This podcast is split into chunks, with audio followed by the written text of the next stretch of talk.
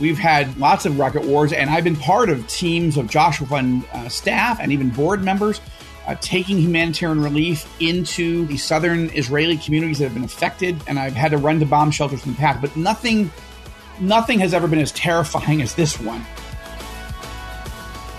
Rockets streaking across the sky in southern Israel.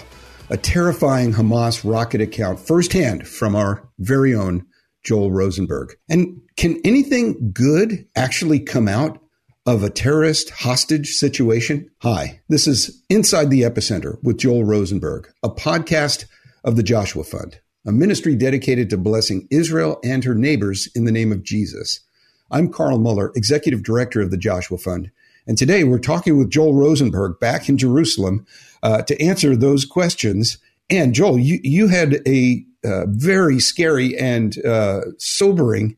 And yet, strangely, you also had an amazing experience uh, in southern Israel where you were reporting live for All Israel News. Uh, you want to tell us about that? I, I, I, know our you know people can check the show notes for the video uh, of what they've just heard a clip of. But Joel, tell us about that experience. What was it like to be under a rocket attack?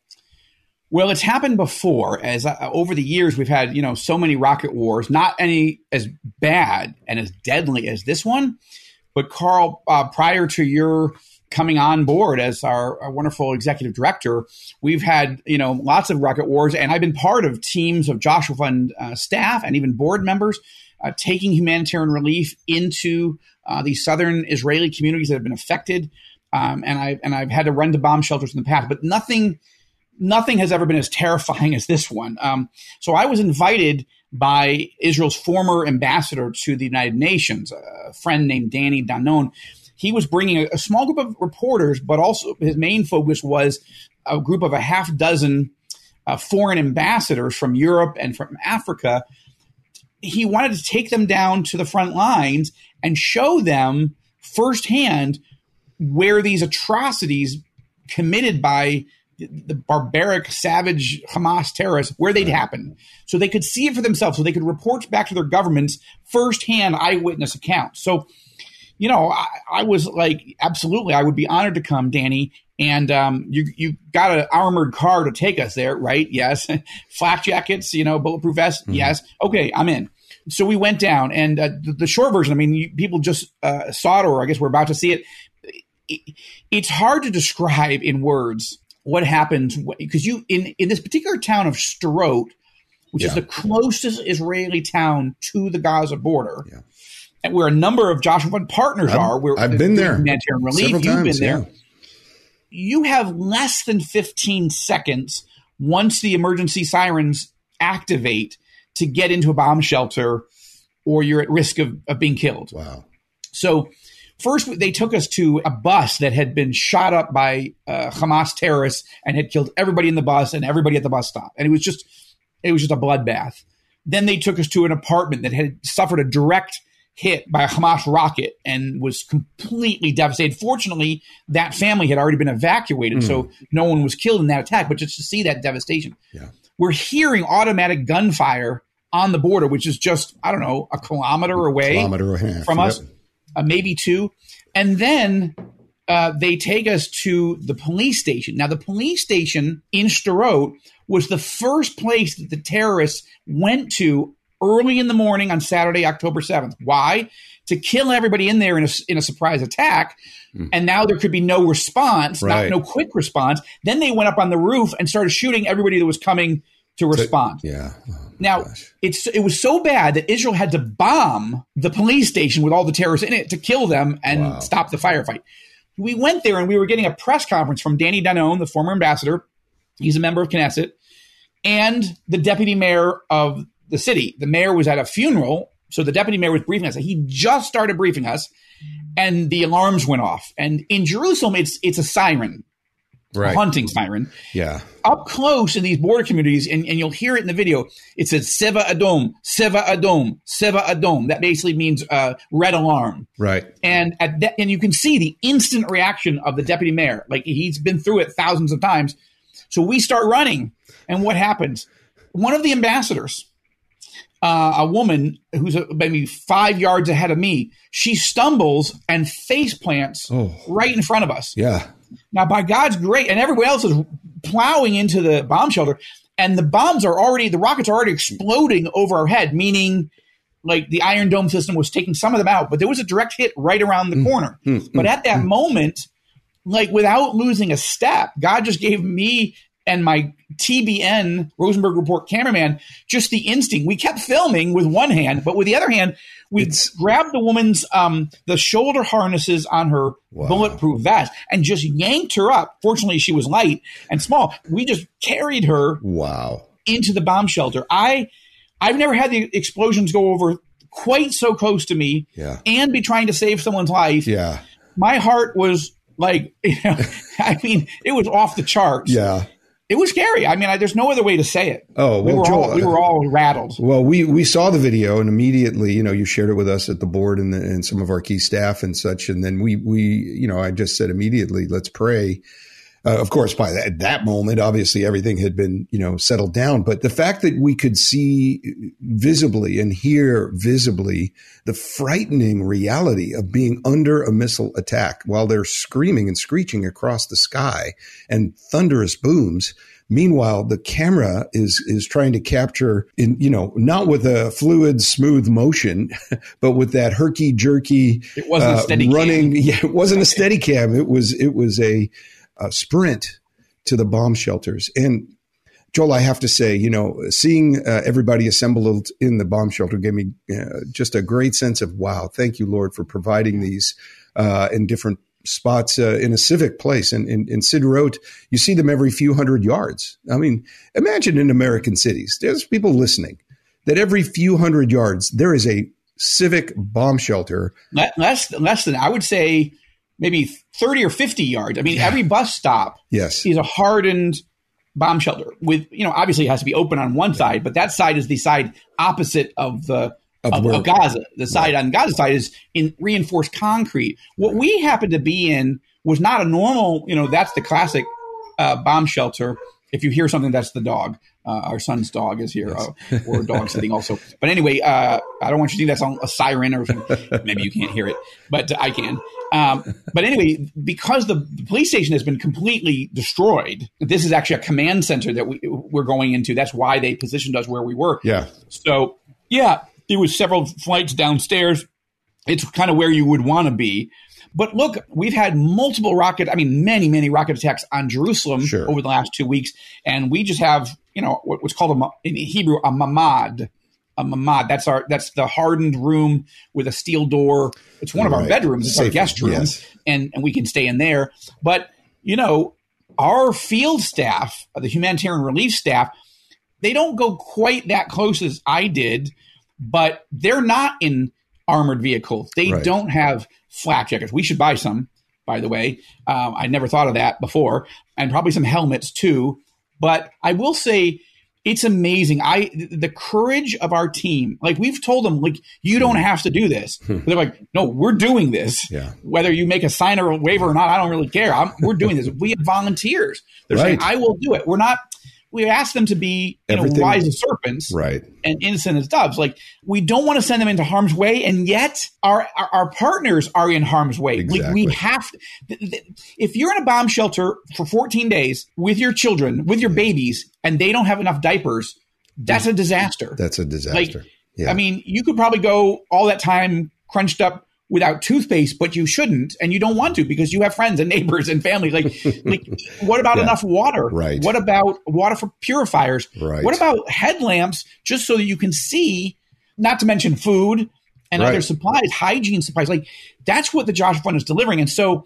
And they don't get the benefit of armored cars, and you're going with you know a former ambassador. But our teams are so brave. I uh, Yeah. I'm so grateful. Well, we're grateful. We are grateful, all of us at the Joshua Fund. Those of us that that live in other countries, in the UK, in the US, you know, we are we are daily in contact with our team there, and and uh, and those we know and love who are are putting their lives at risk for those that. Uh, to serve those whose lives are at risk. Yeah. I mean, it's one thing. It's one thing to We get to drive out. We get to choose. They're still there. Yeah, we get to choose to go there too. They they have no choice. People who live in, in towns like Ashkelon and Sderot and, and some of the other villages, they we've shared their stories before, you know, in, in prior rocket attacks and things like that. It's it's a very real uh, daily thing to to wake up in the morning and go, oh, you know, will today be a rocket attack on my apartment building? Will today be a day when I lose a friend or a family member? Or perhaps is this the day that I meet my maker? Is this the yeah. day that my my own reality and, comes to terms with that? And but, I'll add, Carl, I'll add that you know our family already knows people that, that have died. Yeah. That have been wounded, that yeah. have lost their homes. Yeah. The government is evacuating people from the southern border mm-hmm. uh, near Gaza, but they're also evacuating now from the north. Uh, more than 40 villages along the northern border, fearing yeah. that, I mean, because we're already getting attacked by Hezbollah, sure. not like it, as bad as it could be, not like in the Beirut Protocol where it's apocalyptic, like in my novel, but but it's bad, and we're concerned that it could get worse. So the Israeli government is taking precautions and moving people out. But the Joshua Fund and other ministries that were that we fund, we're there. they're also helping to relocate people. In the Joshua Fund department right now yeah. is a family whose husband, the father, had to go off to the front. Yes. And they had no place to be and they had to get out of harm's way. So yeah. and that's happening all over. Oh, so um, yeah. yeah, I think that video shows like a personal version of what other people are going through yeah all the time, all the time. and and why the Joshua Fund work is so important. Yes, it's also important. All Israel News and this podcast sure. and, and, the Rosenberg, Report, Report, to show people, to educate people. But then people are like, okay, well, what do I do to help? And yeah. you know, I'm so grateful for how much people are helping the Joshua Fund. So we saw. I mean, we went into homes with blood-soaked floors. Yeah. Um, we saw cars that have been blown to smithereens or riddled with bullets. Like we saw the places where these atrocities happened, yeah. not just in Sderot, but in a place called Ofakim. We got briefings from the top security people in those towns. Yeah. But there was some good news. Well, we're, we're going to take it. We're going to come back to the good news in a second because you know what? God is always at work. He's always at work, even in the in the worst of our circumstances. God is is doing what he very much intends to do to bring people to know him and to understand his his protection and salvation. So we're going to come back uh, and talk about one such story. At least at least from our perspective, it rings of the supernatural and it rings of of something uh, truly remarkable. Uh, but we're going to take a quick break right now, Joel. You're fearfully and wonderfully made. God looks at your heart, not your jean size. Do you know the verses yet still stress over your body? Oh, I get it. I was raised in church, but I struggled with food, eating disorders, and my body for decades. I'm Heather Creekmore, host of the Compared to podcast, where we talk about all things body image and comparison from a biblical perspective. We get real about the pressure to focus on appearance in a culture where looks seem to matter most. Whether you're wrestling wrinkles or battling the scale, Compared to who is is the show for you. You'll laugh a little and be encouraged a lot. If you're ready to stop comparing and start living, visit lifeaudio.com to listen and subscribe. The Historical Jesus Podcast is the sweeping saga of the life and times of Galilean Jesus of Nazareth, as well as the faith, religion, and church founded to honor and disseminate his acts and teachings. Join me, Mark Vinet, on this fascinating journey through time, exploring the many great works of Christian theology, literature, architecture, music, and art inspired by the words and deeds of Jesus Christ. Our verse of the day today is found in Psalm 91, verses 1 to 3. Whoever dwells in the shelter of the Most High will rest in the shadow of the Almighty. I will say of the Lord, He is my refuge and my fortress, my God in whom I trust. Surely He will save you from the fowler's snare and from the deadly pestilence.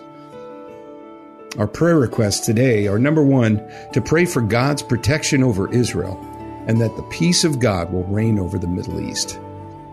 And second, to pray for the people who have suffered trauma and violence, that they will be healed and encouraged.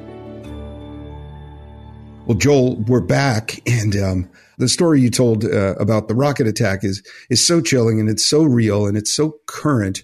But there's other things that are happening right now. And and and on the same uh, trip to the south, you you had a uh, you had another experience, and I'd love for our listeners to hear that uh, experience that you brought. Yeah, well, when I said yes to going on this trip with uh, former Israeli ambassador to the United Nations, Danny Danon, I thought we were only seeing places where these Hamas terrorist atrocities were going to happen, which I felt I needed to see for myself to be a credible witness. It's like, you know, I've been to Auschwitz. I needed to see that for myself. But this is like Auschwitz in real time. I, I, I said to you on a different podcast, like Hamas doesn't want a two state solution with Israel and a Palestinian state. Hamas wants a final solution. Their ch- original charter in 1987 says we want to wipe out all the Jews and eradicate, annihilate the state of Israel and everybody in it. So they have a genocidal objective. But it turns out that Ambassador Danon and the organizers of the trip didn't only want to show us atrocities, they wanted to show us one of the very few stories of an Israeli couple being rescued from Hamas terrorists rather than being riddled with bullets and killed or taken into Gaza as hostages. So let me set the stage. They took us inside the very house where an Israeli couple, a retired couple in their 60s, I think, were held hostage for almost 20 hours by five Hamas terrorists. Mm. You know, we entered the house and it is, I mean, it is riddled with bullets. You can see one wall is blackened by a hand grenade that went off. All the windows are shattered. All the furniture is turned over. There is blood on the floors. But in this case, it's the blood of the terrorists, not that couple. Not only did we see it and get to walk through the house, and I show a little bit on All Israel News, but on Thursday night, Lord willing, we're going to show this in more detail on the uh, the Rosenberg report, and we can put a link in to that as well so people can see it themselves. Sure. But here's the thing: as they're telling the story, so the mayor of that town is, and and and a couple advisors are are telling us the story of what happened. But then it comes from upstairs, coming downstairs into the living room, pockmarked with bullet holes, is the son of this couple, who himself is a policeman. He had been at a different house and got a call from his mother around seven in the morning saying, Hey, I think I'm hearing gunfire really close. He said, No, mom, that's probably on the other side. We're probably, you know, in, in some anti terrorist operation. So, no, it is close, son, and it is getting closer. And so he, you know, sort of got on his radio and. And sure enough, he, he suddenly found out that terrorists had taken over or were taking over the town. So what happens? He puts on his nine millimeter pistol, suits up, and starts heading in to fight terrorists. And then he hears over the radio that his house is surrounded. Wow. And there's terrorists inside. So he goes to the house and he's one of the, well, he's one of the first people. There are a few people there, uh, police officers, more are coming, but he's trying to negotiate, shouting into the house, saying, hey, hey, hey, you know, we'll give you free passage back to Gaza or whatever. Yeah. But for some reason, and we'll talk about the reason in a moment, for some reason, these five Hamas terrorists who had slaughtered everybody in the neighborhood, almost everybody in the neighborhood, and you know, were trained by the same people who were just killing instantly or taking hostages. You know, why? I actually asked this young man, he's like maybe 30, so he's young for me.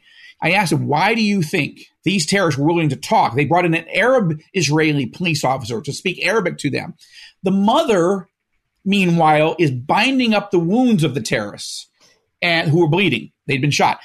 They're, she's offering them cookies and coffee. Later, she offers to make dinner for them and they're accepting it.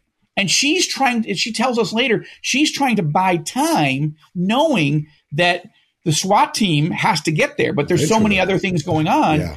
And so many terrorists you had just to get to that house. I mean, there were gun battles going on all around. It wasn't like a, an isolated situation. Yeah. And you just are dealing. There's gunfights everywhere. He's telling us. Now she's an extraordinary woman. Like she's now like the biggest hero in Israel. Like everybody knows who this woman is.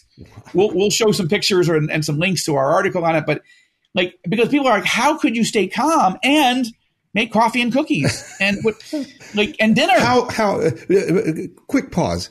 But how yeah. appropriate for a Jewish mother to provide food for people when they were in her home. How appropriate. That's the secret weapon, I think. Yeah, exactly and, and tragically, it didn't happen in other places. But for some reason, she had the wherewithal.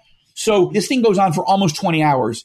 And now at three in the morning, with these guys completely exhausted and drifty, the Israeli Special Forces SWAT team called Yamam blow through the windows, throw stun grenades, come crashing in, and like a scene out of one of my novels or a movie, shoot and kill all five terrorists. And these two parents were not hurt at all. In fact, as the explosions come, the husband of 41 years to the wife dives on his wife to cover her body uh, because they weren't expecting it. Yeah. I mean, they hoped at some Yeah. point it Yeah. would come to rescue them, but they didn't know at 3 a in the morning it was going to come. Nobody knew, right? So it's an amazing story. And, um, Hmm.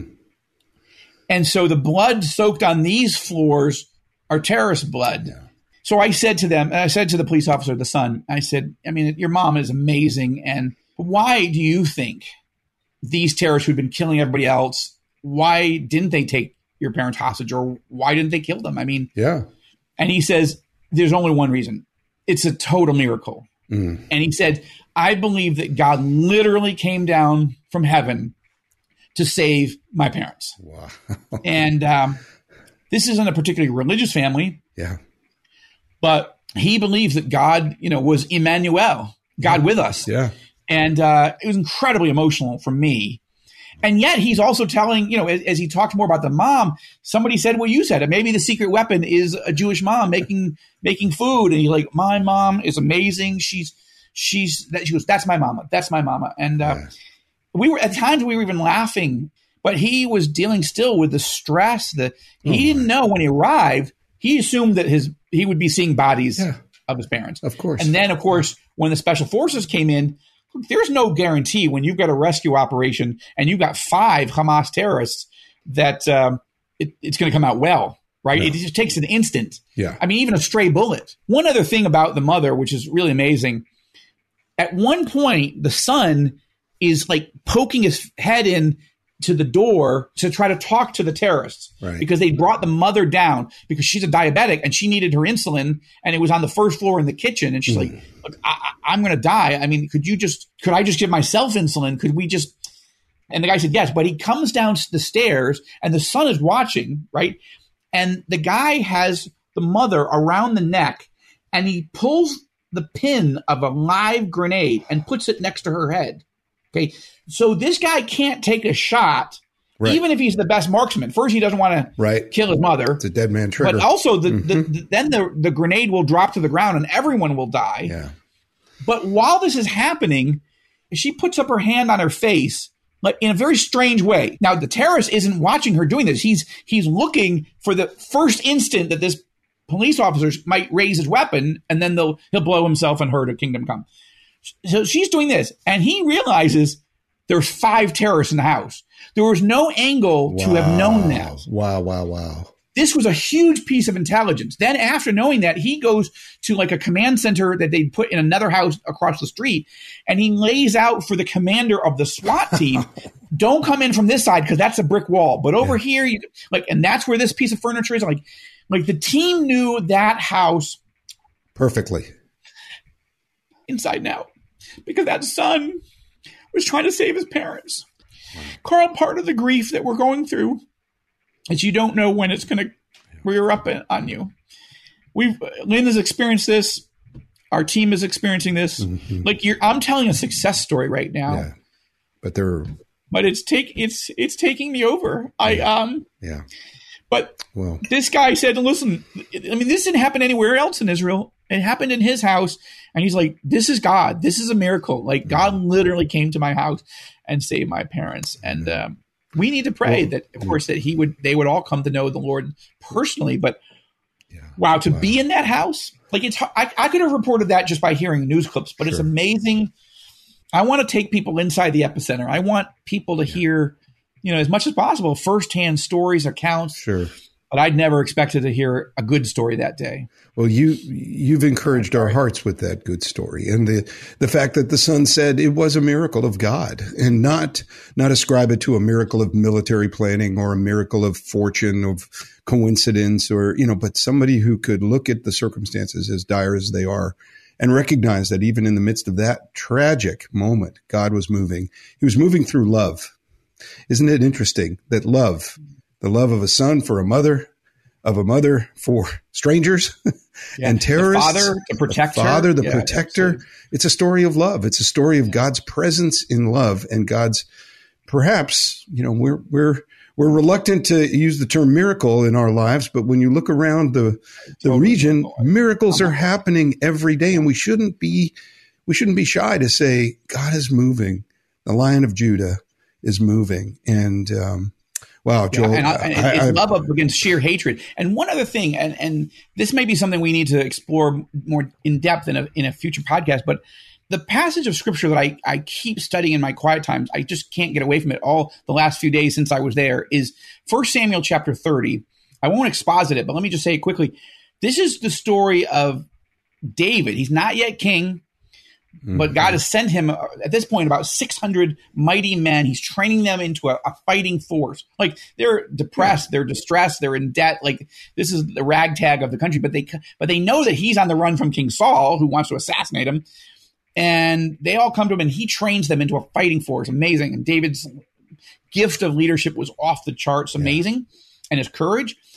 But he's given a town. They take up residence in a town called Ziklag. Mm-hmm. Ziklag is located right between Israel and Gaza. Hmm. Okay. And so then Israel and the mighty men go off to battle against one of Israel's enemies. But when they come home, from a distance, they can see that Ziklag had been burned to the ground. Mm. And when they get there, all of their wives, their children, the elderly uh, men that were infirm, everybody in that town has been taken hostage wow. By the Amalekites. First Samuel 30 describes that they wept, David and his men wept until they couldn't weep anymore. But then they had to go try to rescue their women and children and these and the men and the elderly and it says David strengthened himself in the Lord. And then it says he David inquired of the Lord, should I go after them? And the Lord's like, absolutely, I will give you success. And you know, I'm paraphrasing, but go, go, look it up. I hope people will read it in their yeah. own quiet times. Because what happens is David and his team, those men, they they they catch up to the the bandits, i um, bandits, the terrorists, the bloodthirsty lunatics. They defeat them, and they get every single hostage back. Wow. And I think this needs to be our prayer. Yes, it's possible that Hamas will kill the 199 yeah. people that didn't get to have a success story yet and that they'll all be killed. Maybe, but let's not be cynics. Let's believe. Let's pray. Yes. James tells us you have not because you ask not. Yes. We're certainly not asking with impure motives. Yeah. I'm praying that the Lord will do a set of miracles yes. and get all 199 Israelis back safely. Yes. Maybe that will be a brilliant intelligence and a and commando raids. But maybe it's that God will put a fog over the eyes of Hamas or or sounds of such terror that they flee yeah. and Israel comes in and doesn't even have to fight. Like I don't know. I'm not going to ask God how to do it. Yeah. Let us pray for these hostages. Every single one of them yeah.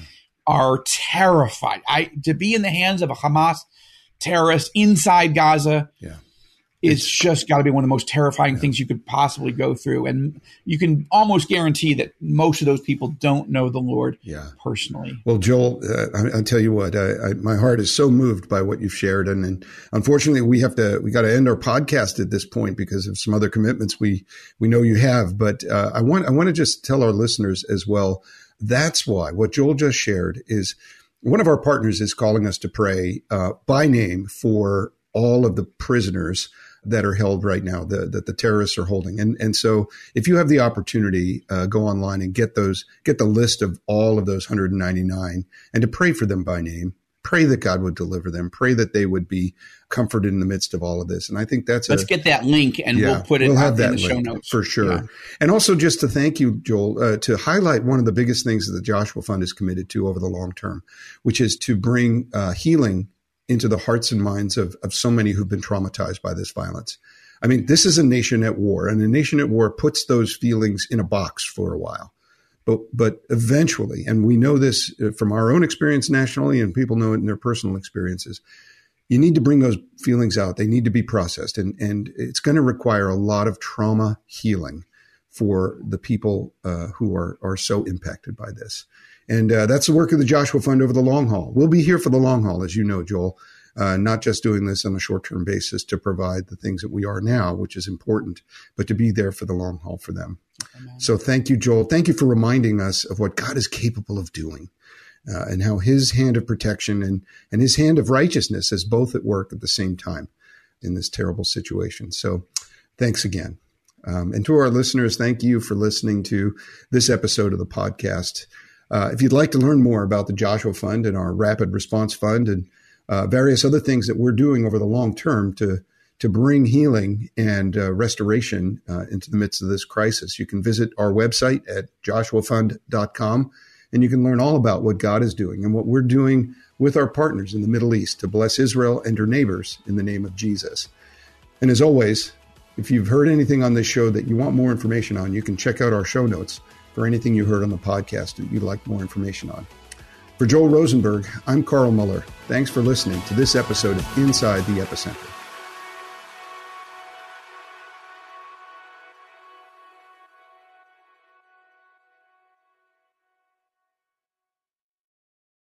Feeling stressed? Let's take better care of you. I'm Bonnie Gray, the host of Breathe, the Stress Less podcast. Subscribe at lifeaudio.com.